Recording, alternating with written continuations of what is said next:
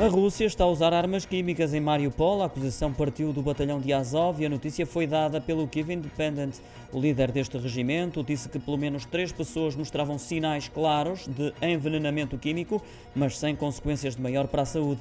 O ataque terá acontecido com recurso a um drone, com as vítimas a queixarem-se de falta de ar e de ataxia. Para já, o presidente ucraniano Volodymyr Zelensky joga a defesa, sem afirmar taxativamente que tenham sido usadas armas químicas em Mariupol.